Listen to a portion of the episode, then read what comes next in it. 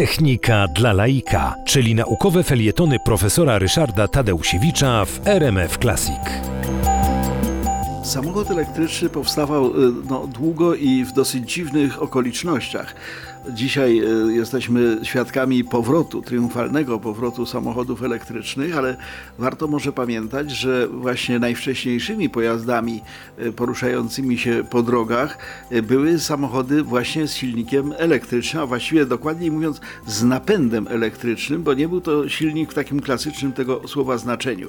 Ale może zacznijmy od samego początku. To, że przepływający prąd może wywoływać siłę, która mogłaby i potem napędzała samochody, ten fakt odkrył Hans Christian Ørsted w sposób dosyć no, taki przypadkowy, jak to wielkimi odkryciami bywa. Mianowicie w momencie, kiedy eksperymentował z prądem, przewodnik z tym prądem był w pobliżu busoli, w pobliżu kompasu. I giełka tego kompasu się odchyliła.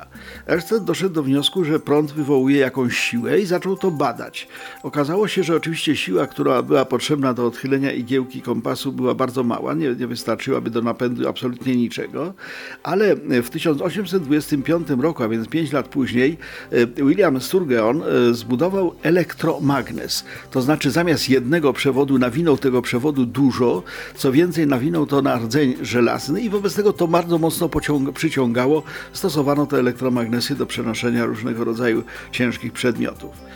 Thomas Davenport w tysiąc osiemset trzydziestym czwartym roku zainspirował się tym przyciąganiem magnesu, bo zainteresowało go to, wizytował fabrykę, w której taki magnes pracował i przypomniało mu to, że w samochodach, a właściwie no, w pojazdach parowych, bo były takie, no i w lokomotywach, para przesuwa tłok do przodu i do tyłu, do przodu i do tyłu. Ten ruch posuwisto-zwrotny zamienia się potem na obrotowy ruch kół. Thomas Davenport spróbował to samo wymusić elektromagnesami. Jeden elektromagnes ciągnął w jedną stronę, drugi w drugą, poruszało się to, okazało się, że to może działać jako, jako silnik.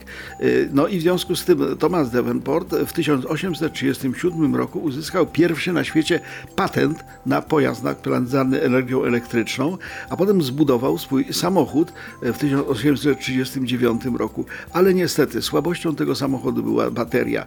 Żeby jechać, trzeba było wsadzić do tego baterię, taką ogniwowolty o wadze czterdzieści trzy kilogramy. To jednak było niepraktyczne.